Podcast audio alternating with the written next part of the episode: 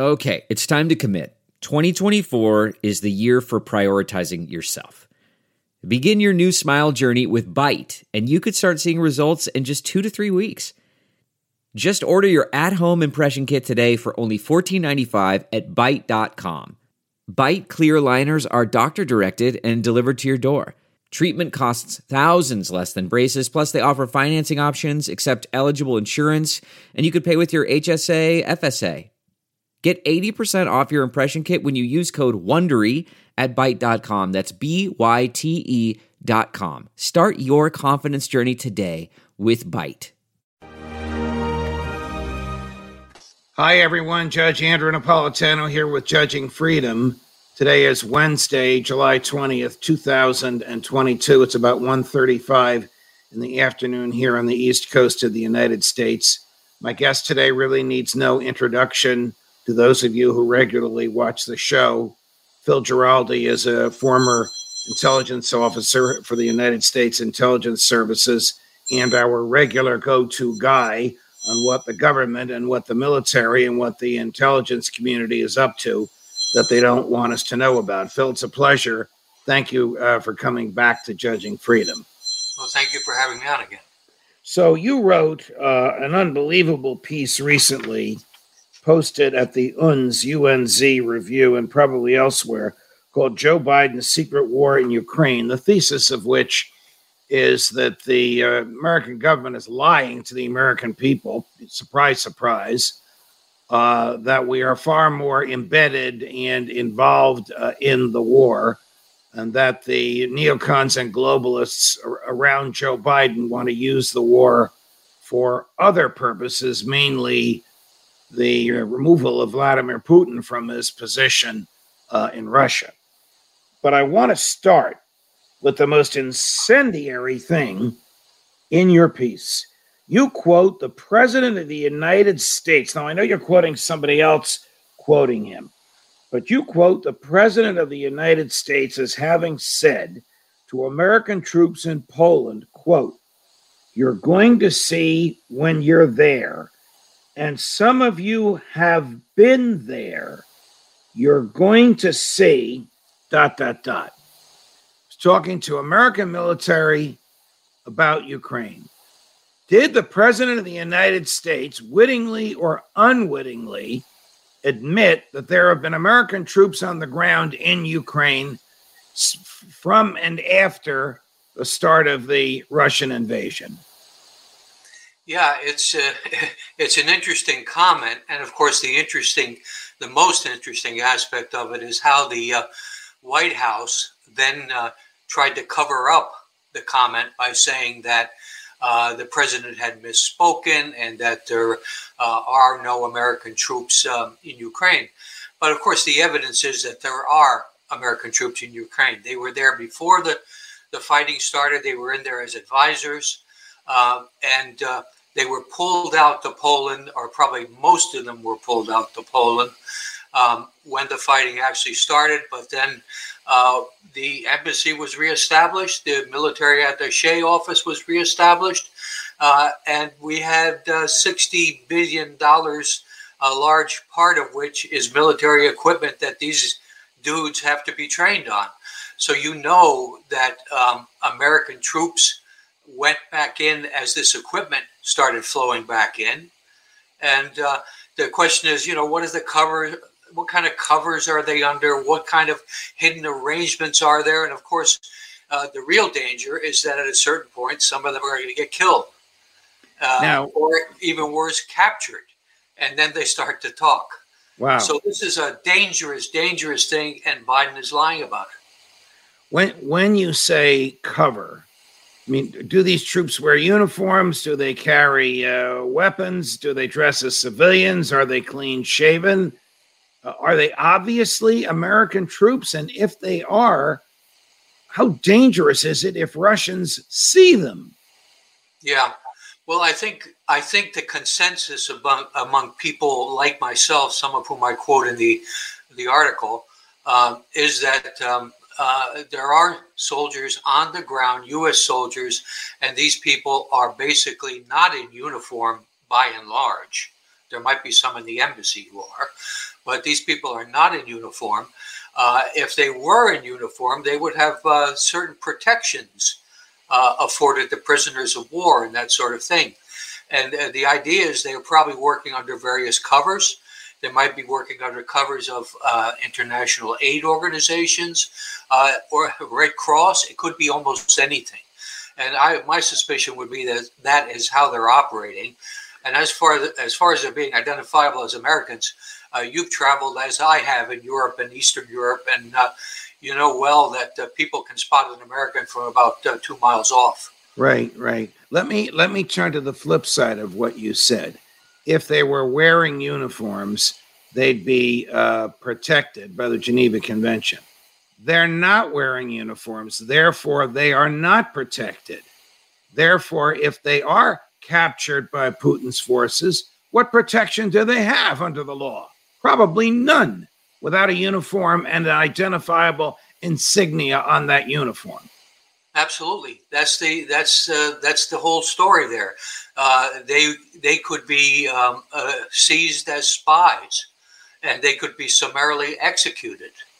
Uh, and you know this is this is a dangerous game they're playing. And my real concern, as I try to express in that article, is that the uh, the meatballs in the White House don't seem to have any grasp of just how dangerous this is or where it might be going. And uh, I know today that uh, what is the U.S. Senate worrying about? Uh, legalizing or, or, or making um, same sex marriages legal uh, all across the United States by law. All right, this is what they're worrying about.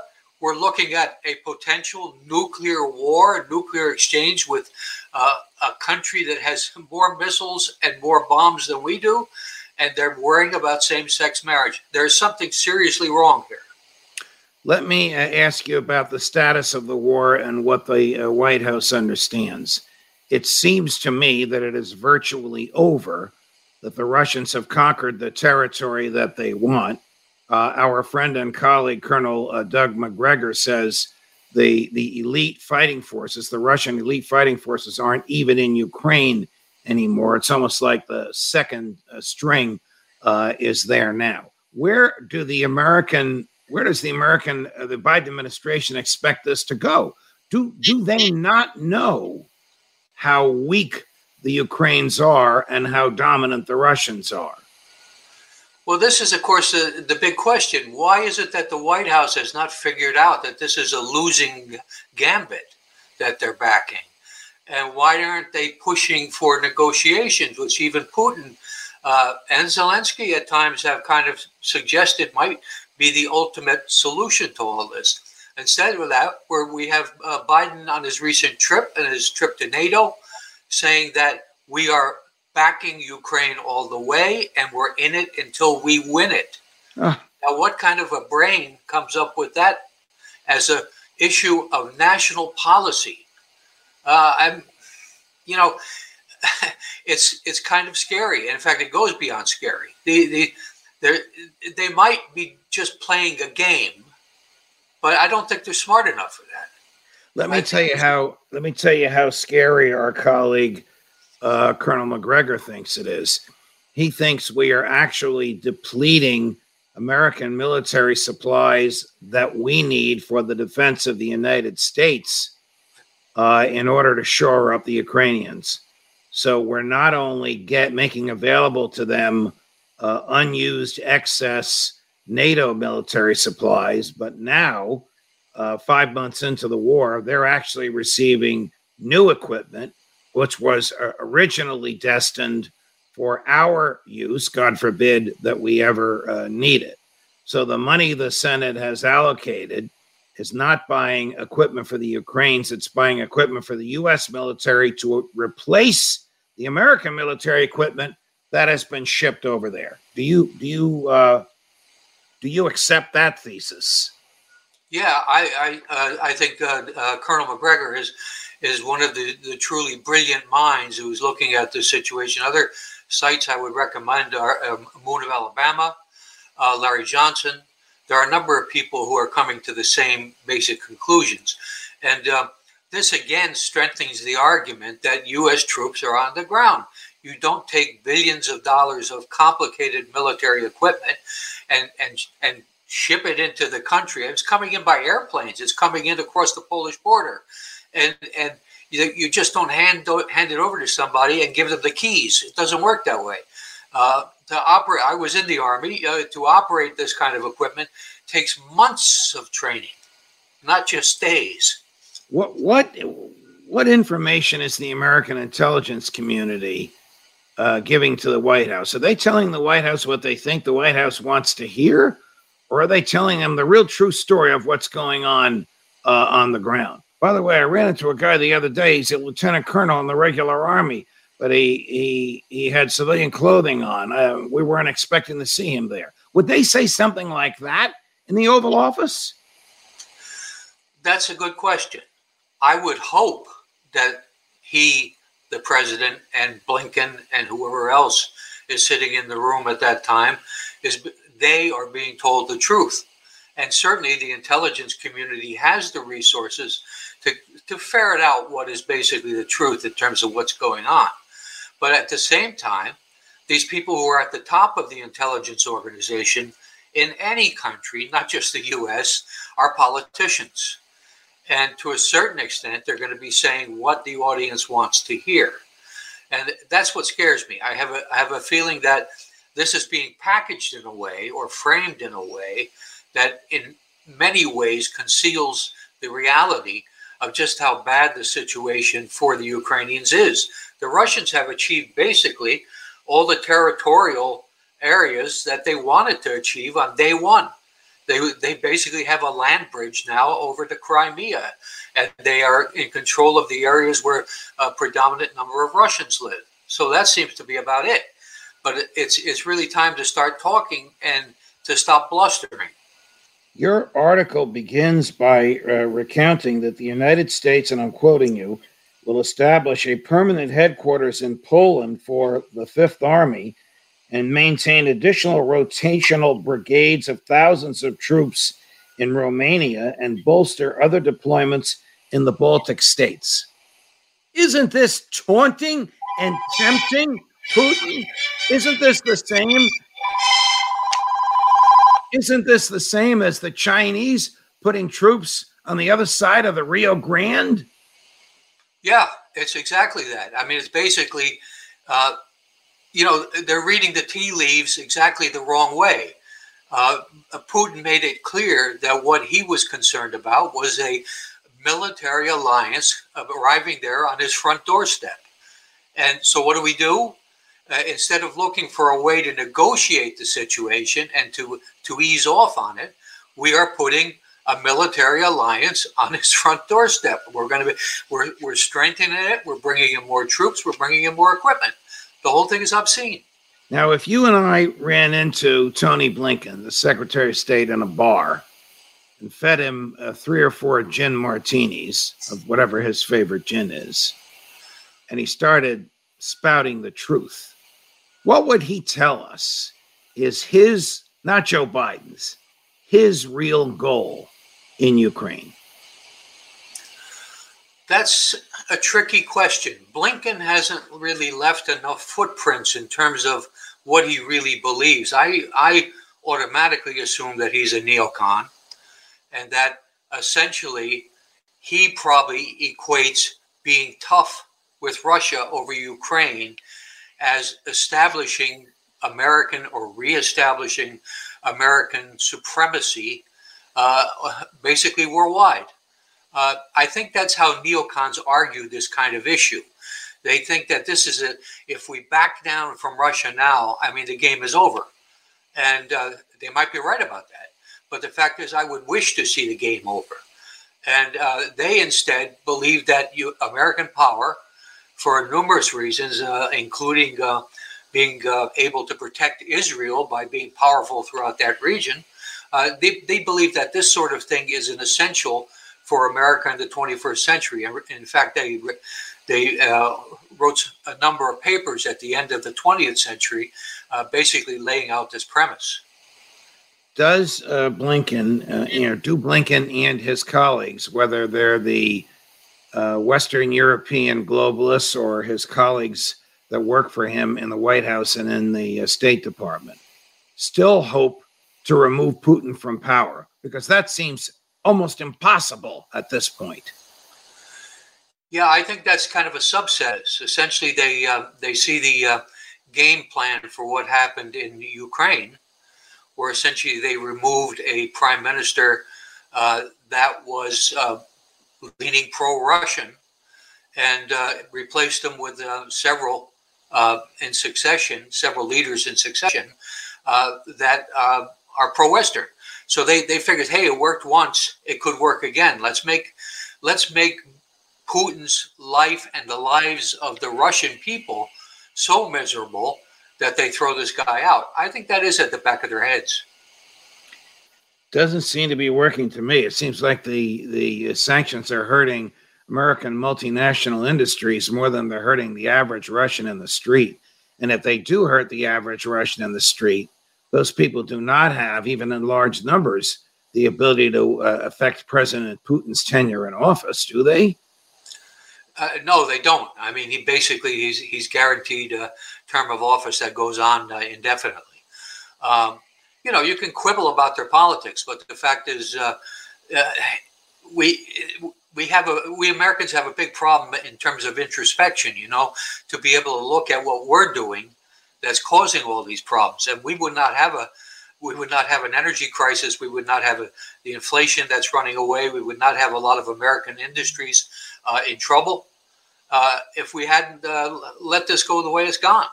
What what would be going through Joe Biden's mind that he would cause the American people to be subjected to the financial crises called inflation that we're all going through in return for a fruitless, useless, winless war? Well, you summed it up. Uh, I can't imagine what could be possibly going through his mind or even Blinken's or any of them in terms of how do you justify this? I wrote an article, I think about three weeks ago, where I said nobody is asking the important questions here. I mean, important questions are why are we doing this? What benefit does this give to the American people, which is why we elect the president in the first place? Uh, I have an article coming up next week where I'm saying essentially nobody voted for Joe Biden in expectation that he would crank up a nuclear war. But yet, right. that's what he's doing. Uh, where do you see this going, uh, Phil? Uh, February, March, April, May, June, July, six six months in. The Russians have the territory that they want. The president of Ukraine has just fired uh, his chief prosecutor and his head of intelligence. I don't know what that's about, but it can't be a good sign. Uh, and uh, the the the the first team, the Russian first team, is back in Moscow, relaxing or preparing for some sort of something but they're not doing the everyday fighting anymore. Where and how and when does this end? Well, I think uh, uh, most of the uh, people like myself are looking at this situation where we're we're um, we're approaching an end strategy, uh, which is going to be dominated by Russian viewpoints on this. They've won the war, and I think it's a uh, Russia has no intention of occupying Kiev or anything else. If they'd wanted to do that, they would have done it already. And uh, uh, there will be some kind of negotiated arrangement uh, that will attempt to save face both in Ukraine and in Russia and get the economic sanctions removed so that everybody can get kind of back to normal. The Europeans but, but are Ukraine. Ukraine would have to be neutral it would have to be neither pro West nor pro Russian because President Putin could never tolerate an independent, pro West, EU member, NATO member, Ukraine on his borders with the attitude that the Ukrainian people have towards the Russians today. Couldn't tolerate it. Yeah. I mean, there might be some kind of middle ground, you know, an associate membership in the European Union, which uh, which you would combine with being demilitarized, basically.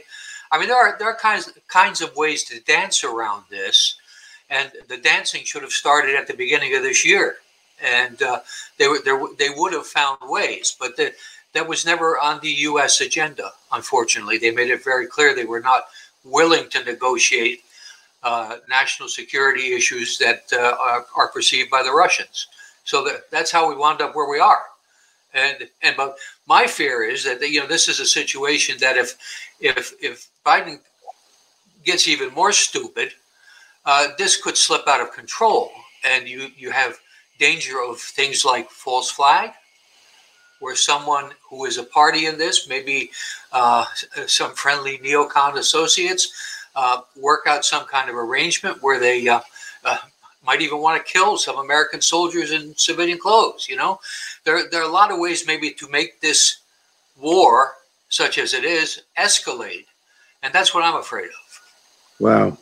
Before we go, I just want to remind everybody watching us that you and I, along with uh, our colleagues Scott Ritter and Gerald Celente, will be at uh, Gerald's garden party, so to speak, that holds four, five, six hundred people uh, in Kingston, New York, this Saturday, July 23rd at two o'clock in the afternoon to talk about uh, peace and freedom and why uh, war is the health of the state, even though it's the enemy of individual freedom. And I can't wait to be with you, Phil, and very much look forward to it. Thank you for joining us today. I'll see you Saturday.